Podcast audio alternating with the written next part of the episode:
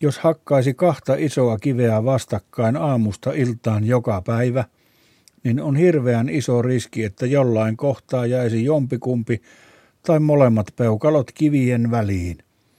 Mutta jos jättää hakkaamatta niitä kiviä peukaloturman pelossa, niin silloin ei pääse kuulemaan sitä pauketta ja kalketta, joka siitä tulee. Että se on sen hinta. Toisen kuolo on toiselle, ei se sovikaan siihen. Mutta ymmärrätte kuitenkin. Sitten, jos yllyttäisi naisia, että juoskaa tuonne kaikki katsomaan, niin olisi hauskan näköistä katsoa, kun ne tannerpölisten ravaisivat laumana sinne. Mutta sitten, jos siellä ei olisikaan jotain naisten mielenkiintoa kiehtovaa, kuten mallikoulun opettaja J. Manuel, taikka luola-ihmisen maksan mallinen käsilaukku, vaikka olisi väittänyt, että siellä on justiin ne, menkää kahtomaan, niin pitäisi luikkia kauan seinän vieriä pitkin tekoparrassa ja sellaisissa valepukusilmälaseissa kuin Groucho Marx. Että se on ongelma siinä asiassa.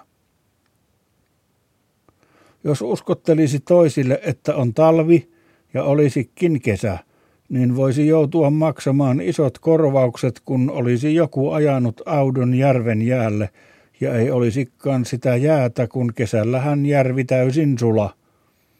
Ja hirveä huuto siitä, että auto siellä upoksissa ja kuka korvaa.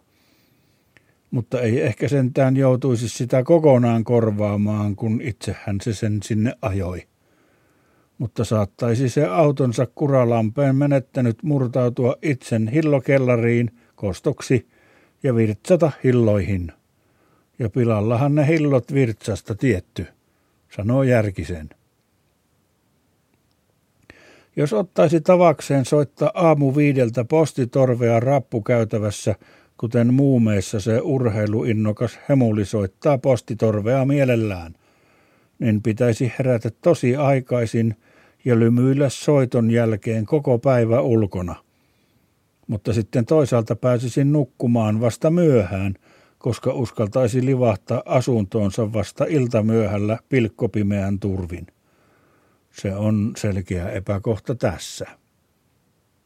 Jos juoksisi huonekaluliikkeen ovesta sisällä ja pinttelisi polvet korkealle nousten täyttä juoksua koko liikkeen halki ja hyppäisi jalat ja kädet levällään mahalleen sängylle, jota juuri esitellään jollekin suurperheelle, ja rätkähtäisi siihen niin, että pääsisi kovaääninen ja pahalta haiseva pieru, niin se menisi läpi korkeintaan yhden kerran.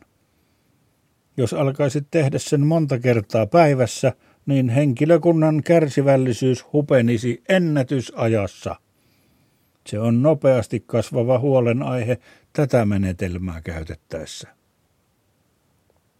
Jos alkaisit tahallaan puhua koko ajan niin kuin olisi flunssa, sillä tavalla, että bulla on duha, ja puhuisi kuukausikaupalla sillä tavalla, niin työkaverit lopulta valittaisivat pääluottamusmiehelle, ja kun se pääluottamusmies tulisi oikein taksilla varta vasten toisesta kaupungista nuhtelemaan, niin silloin puhuisikin ihan normaali äänellä, että mitäs pelleilyä tämä on, nuhapuhet, ei minulla ole nuhaa ollut yli vuoteen ainakaan. Niin pääluottamusmies joutuisikin rankaisemaan niitä toisia, ja siitä ei kyllä tulisi ystävällisiä katseita kahvihuoneessa, että sen joutuu sietämään tässä konstissa. Jos uskottelisi jollekin, että sillä on liian kartionmallinen pää, niin se alkaisi uskoa siihen. Ja sitten kun myöhemmin sanoisi, että ei se oikeasti ole kovin paljon kartionmallinen tuo sinun pääsi, eikä liikaa ainakaan, niin se ei silti enää uskoisi sitä hän. Ja pitäisi maksaa sille pään kartioajatusterapiaa ehkä vuosikaudet. Ja ei luultavasti ole halpia sellaiset terapiat, kun jo pelkkä hiusten leikkuu muutaman millin sängeksikin voi maksaa pitkästi 20 euroa Helsingissä. Ja tämähän tapahtuisi siis Helsingissä. Jos alkaisi Etelä-Suomessa kiskoa aivan sairaan pitkää köyttä Kelalta, että kiskoo sen pohjoiseen asti Suomen pohjoisimmalle rajalle, niin jossain kohti se köysi olisi jo niin pitkä ja painaisi niin paljon, että ei jaksaisi sitä vetää itse pirukaan enää, ei edes aukealla hangella, saati sitten ryteikköisten syysmetsien läpi. Silloin pitäisi palata sinne alkuun ja kiskoa kelalta klappia, lisää köyttä, että syntyy sellainen parin metrin korkuinen kaari, ja sitten pitäisi yrittää juoksuttaa sitä parin metrin kaarta eteenpäin, jolloin pitenee se köysi ehkä puoli metriä metrin verran.